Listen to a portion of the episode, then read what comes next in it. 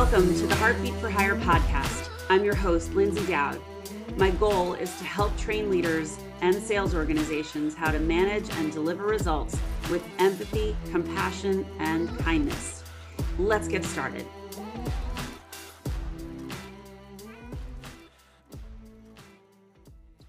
Greetings and welcome to this episode of Heartbeat for Hire. I am so excited to bring our guest to you today. Lori Bush is a CEO, speaker, and a woman committed to the science of skincare.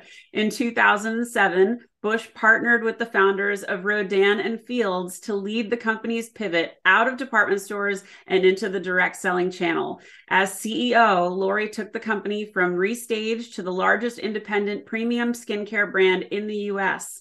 At the time of her retirement in 2016, the company was valued at $1.5 billion, with continuing high double digit year over year revenue growth.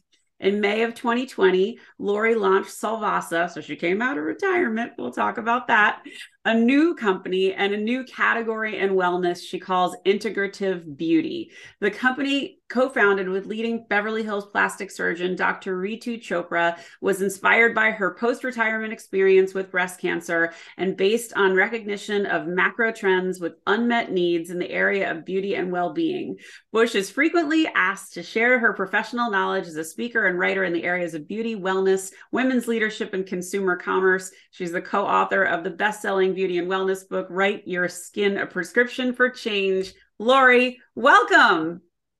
Hi, Lyndsay. Thanks for having me. It's my pleasure. So happy you're here. So, I know a little bit about your story and I gave a lot on the bio. And guys, I had to totally condense it. There's so much more to say. But would you tell a little bit of your story in your words? Uh, sure. So, I've had a very privileged career. And in 2006, my husband and I actually made a pact that by 2016, we were going to retire with my dream of living in a home on a vineyard in California wine country and potentially having a family business in the area. And we sort of did our pinky swear on that. And that was about the time I started my um, experience with Rodan and Fields. I had um, I had been in the beauty industry with a focus on skincare for a good part of my career. My early stage of my career was actually in laboratory medicine. I developed products in the areas of uh, disease diagnosis and transitioned into marketing, and then made ultimately the move into skincare and beauty, which was kind of counterintuitive given my my degrees and my background, but it was a fantastic move for me.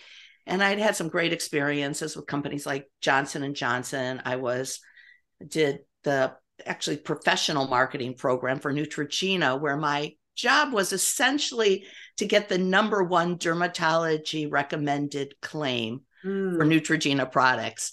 And that got me close to the dermatology community, which is how I ultimately ended up partnering with Dr. Katie Rodan and Dr. Kathy Fields as they were looking to extend their footprint mm-hmm. from acne into uh, general skincare and beauty, which was my area.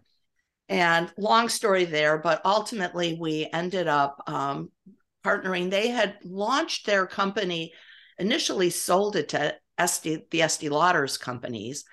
And at that point in time, things just they were trapped behind a glass counter mm-hmm. and their story was rich and it was big and they needed a different type of sales structure in order to make it happen and i had a background in direct selling. I'd been the president of the Nu Skin division of Nu Skin Enterprises with skincare products in 45 countries around the world with this independent sales organization structure. So we got together, um, decided to, at first, we were talking to Estee Lauder about potentially just taking the product line into direct selling via the Lauder companies. That ended up not making sense for a number of reasons. So Lauder sold the company back and we started from zero and relaunched. But at that point in time, I said, you know what?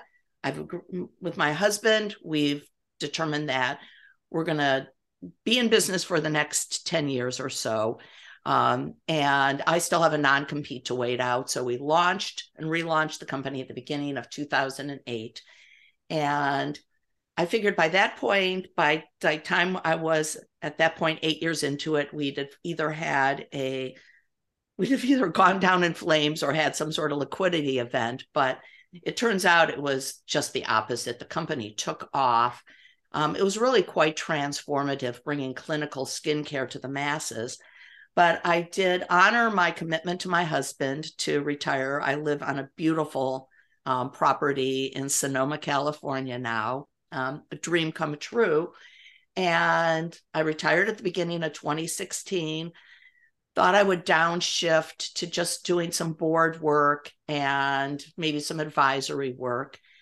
And that's what I started doing. And then um, at the beginning of 2017 or mid 2017, found a little lump on my breast. And coincidentally, I had um, just invested in a company that made manufacture that was about to launch that made bras and um, intimate apparel for women who were going through breast mm. surgeries, um, particularly those who were having mastectomies. And uh, um, the company is called AnaOno, and it was just getting launched by this amazing woman, uh, Dana Donofree, who you may want to interview at some oh, point. Oh, good, yeah. Um, and she, um, uh, she was a big advocate for women who were dealing with breast cancer. So I given her a call and said I found this little lump in my breast, and she um, said, "Be sure you you know, I go, it's probably nothing. It's probably just a cyst. Well, it turns out it wasn't nothing. Mm. Um, interestingly enough, I had had my mammographies. I had, when I went back for the checkup of the little lump, the mammogram couldn't even see the, the yeah. tumor, but I could feel it. So I'm making a big case to everybody. Self exam is a big thing because early detection, I was very fortunate, found it very early, decided to go very aggressive in terms of prophylaxis, mm. meaning I, I chose the bilateral mastectomy and reconstruction. And I had the best possible medical care, and it was very integrative. I was close to my breast surgeon. I became friends with her. Mm. It's Dr. Kristi Funk, who is the go to uh, um, specialist for breast ca- for all things related to breast cancer. She's on Good Morning America all the time. She wrote a book called Breast the Owner's Manual, which she was writing while um, she was while I was going through my treatment. So she's giving me the galleys to read and review with her, which is kind of a fun experience. Um, I've got my oncologist's phone number on my cell phone, but what I didn't realize one was the importance of having a team that was working together for you. And the other thing that I didn't realize is when you're going through this process in reconstruction, the person you see the most, the doctor you see the very most, is your plastic surgeon. Yeah. You, you get very close to your plastic surgeon. And I had an amazing plastic surgeon, Dr. Ritu Chopra, who is rated as on many lists as the number one plastic surgeon in Beverly Hills an amazing individual. He made house calls for me. It was just, mm. and so as I'm going through week after week of these visits, we start talking about the beauty industry and the skincare industry. And he says to me one day, You know, I've been thinking about a product line, had some ideas. Um, would you mind taking a look at what I'm thinking? And I had to say to him, Can I put my clothes on first? You know, for him, it was a day at the office with me sitting there with my ugly breasts at that point exposed that were just healing from these um, surgeries. Um, and so we went into his office and he showed me some concepts that he had for a skincare line that brought together the best of Eastern traditional skincare and self care and the best of Western cosmeceuticals and combining them together because he felt that that sort of represented how he approached medicine with mm-hmm. his Indian upbringing and his uh, Western culture and um, being a you know an American citizen and American born. So anyway, I look at the line and what I said to him is it's all interesting. It sounds lovely, but the world does not need another skincare line. Mm-mm. There are everybody and their dog seems to want to launch a skincare mm-hmm. line. And there's not really a specific need for what you are bringing to market. But if you take what you're doing and think of it a little bit deeper and further, and based on my learning going through this breast cancer experience, one, having the integrative approach with the doctors working as a team for me, but also realizing that the biggest, my biggest concern when I was being treated and being put on the drugs that I continue to be on is that they were going to plummet me into old age, where I'd spent most of my career in what yeah. we called anti aging skincare now, anti aging is a word nobody wants to use anymore. No. And so um, I said, if I was going to do something, if I were you, I would look at it more holistically. You know, I I used to think that things like meditation and mindfulness were for people who had nothing better to do with their time. And I ate stress for lunch and I only needed to sleep four hours a night. And I came to realize that if you're not managing the impact of inflammatory stress throughout your entire being, that all the cosmeceuticals in the world aren't going to take care of what's going on with your skin. I definitely want to talk about that, but finish what you're saying because yeah. I know you're going to get to Solvasa. So, so that's how Solvasa came to be. He said, "I love that. Let's you know, let's do it." And I said, "Hey, I'm retired. I've already had my you know my career with the cherry on top. That was all great, and um, but I'll help you pull together the a company." and I know how to start a company. Yeah. So um, I said, but I'm not going to run it. I'm not going to be an operator. You're going to have to raise some money. Mm-hmm. Um, so we did. We pulled we pulled everything together. The challenge was that we launched the business as a direct selling company at the end of January 2020. Ugh. And you know, direct selling which is really very socially focused totally. and so much about building community. And everything we intended to do just blew Couldn't up. Happen. Yeah. And so, you know, we we we struggled along. We, you know, we had some interesting fits and starts in the first um, year or so. And then eventually, um, by the end of 2021, I realized that you know we're, we're we never really got out of the blocks the way we intended to. So I stepped in to basically take over the company and continue to look for the right go to market strategy for this very differentiated. It wasn't just about launching a new brand, it was about creating a new category right. that brought together really the body mind connection on behalf of your skin and and and the reflection of it. So oh. there it is. And so yes, I call myself a failed retiree. and it's um it's exhausting, but um it's something that is so relevant and so needed right now that I'm not willing to throw in the towel. I know that there's a there there. That that's amazing, and welcome back out of retirement. Um, I think uh, we're lucky to have you. So I want to unpack your comment on stress because I just did a post today about um, the price of work and I was specifically talking about um, what's it worth to you? Is it worth your health? Is it worth the relationships you worth the relationships you've got and sacrificing those?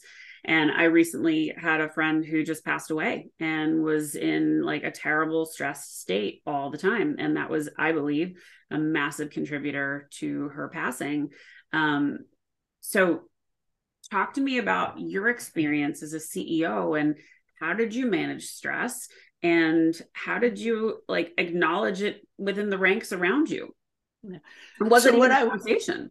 Yeah so through most of my career I I thought I I thought I was in control. And the way I really addressed it is what I would have called a work life mashup is that I made everything I did I, I I I connected the two very closely. In fact, I did a um, a keynote for the um, commencement of Temple University's business school. Mm-hmm. I think that must have been back in early 2017. I think it was before my breast cancer. And I talked about to the business students who are graduating that I graduated, I got my graduate degree the year before the term work life balance became a thing.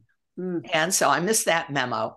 And and what, what I found is that I found a lot of joy in my career because I brought my family into whatever I was doing. And I took from the observations of life and built them back into some of the problems I was trying to solve for work. So at this commencement, I actually, the theme was what um, is what do stinky basset hounds, World of Warcraft, and a date gone wrong all have in common. And they all were insights and experiences that helped me create what became the number one beauty brand in the country, or skincare brand, I should say, in the country. And it was just finding answers and solutions. So that's how I felt like I was managing Wait, What did they have was, in common? Because I'm still um, stuck on the stinky basset hound. So the, the, the stinky basset hound was I just a real quick story. I was given uh, I, I used to consider myself the master of dog projects. I would take on things at my companies that nobody else wanted to touch. Um, and I, I was given the assignment when I first started at Neutrogena to save a trademark. It was Neutrogena veterinary formula. And it wasn't, you know, a very special trademark, but the company needed to get a product into inter- interstate commerce to save this trademark because the founder of the company um, wanted this trademark saved. so, Lori, here, you need to develop a product, get it um, shipped. And oh, by the way, you don't have a budget for it. And don't mess with our existing class of trade. And so I had just moved to LA. And one of the things that I was experiencing for the first time in my life was um, I had uh, fleas on my dogs. And somebody said, You need to wash your dogs with T/Gel shampoo. Here's a little mm. tip for everybody fleas hate T/Gel, they just leap off of it. And that's how you would treat the fleas in your dog. So now I'm thinking, okay, T/Gel is good for fleas. I don't have a budget. I need to get a product into interstate commerce.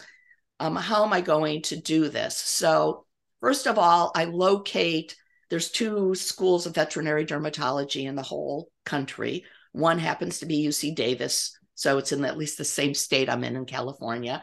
I get together with the head of dermatology there and said, I would like to sponsor a clinical trial um, for um, using T/Gel to treat dogs with fleas. And this the head of the school said, you know, there's a real problem for basset hounds because they get a condition called flea bite dermatitis and they really stink.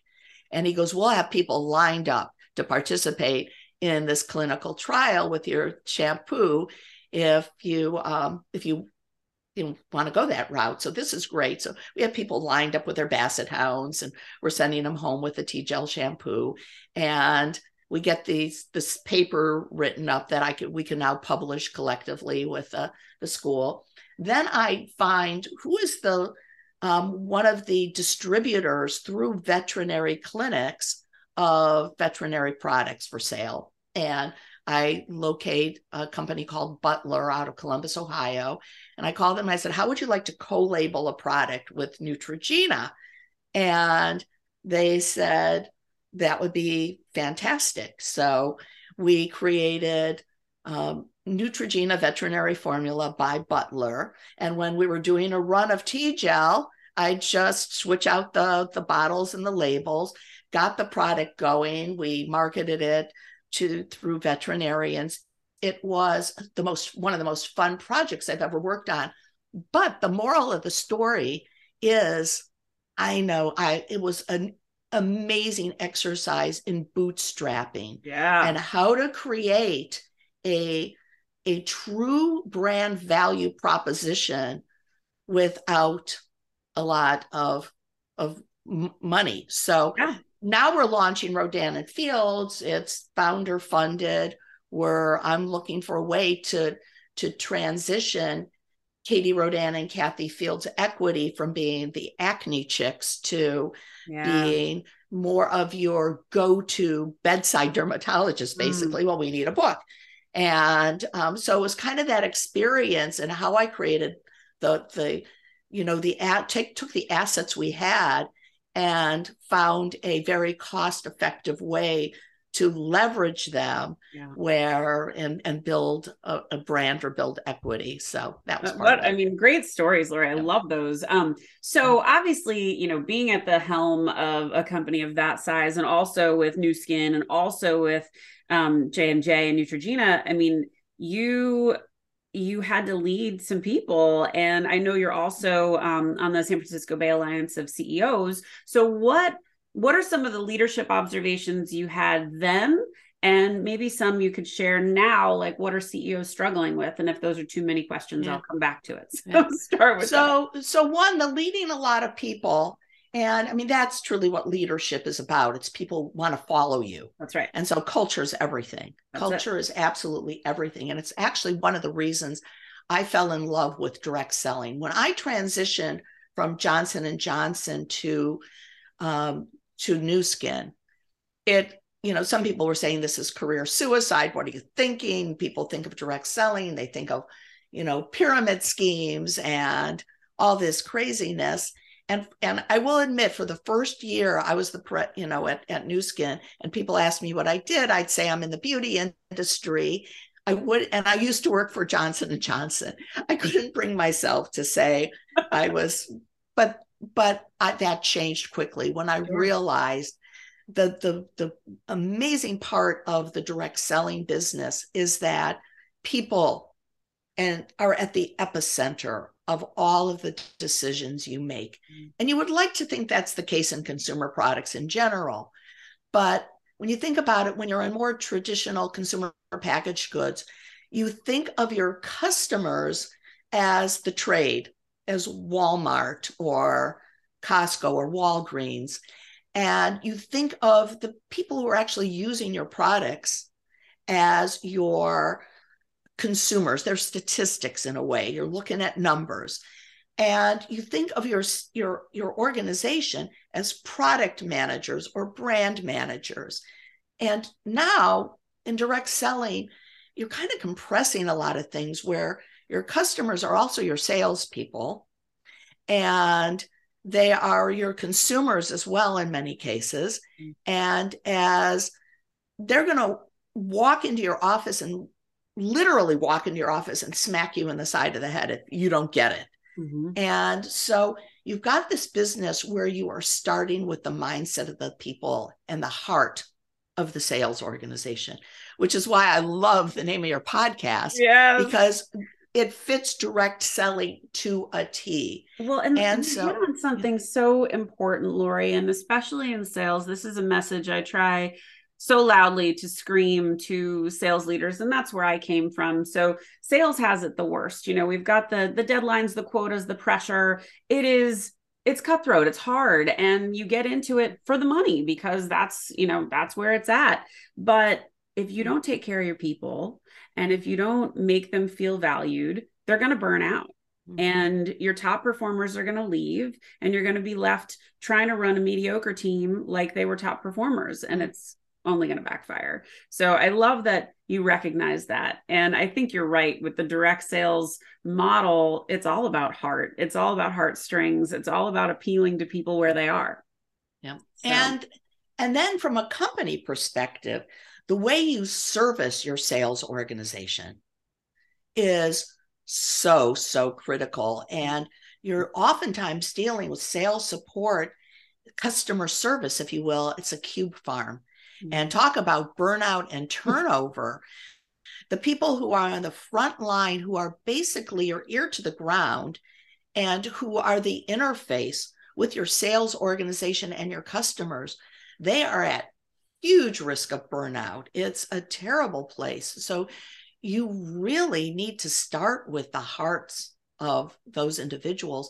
And that's, I think, the thing I'm the most proud of at Rodan and Fields is that we created a culture and an organization where everybody felt empowered mm-hmm. and where everybody felt connected and we worked our asses off and we danced. You know, it was um I and the thing that I would be struggling with today, I don't know if I could do what we did in today's environment mm-hmm.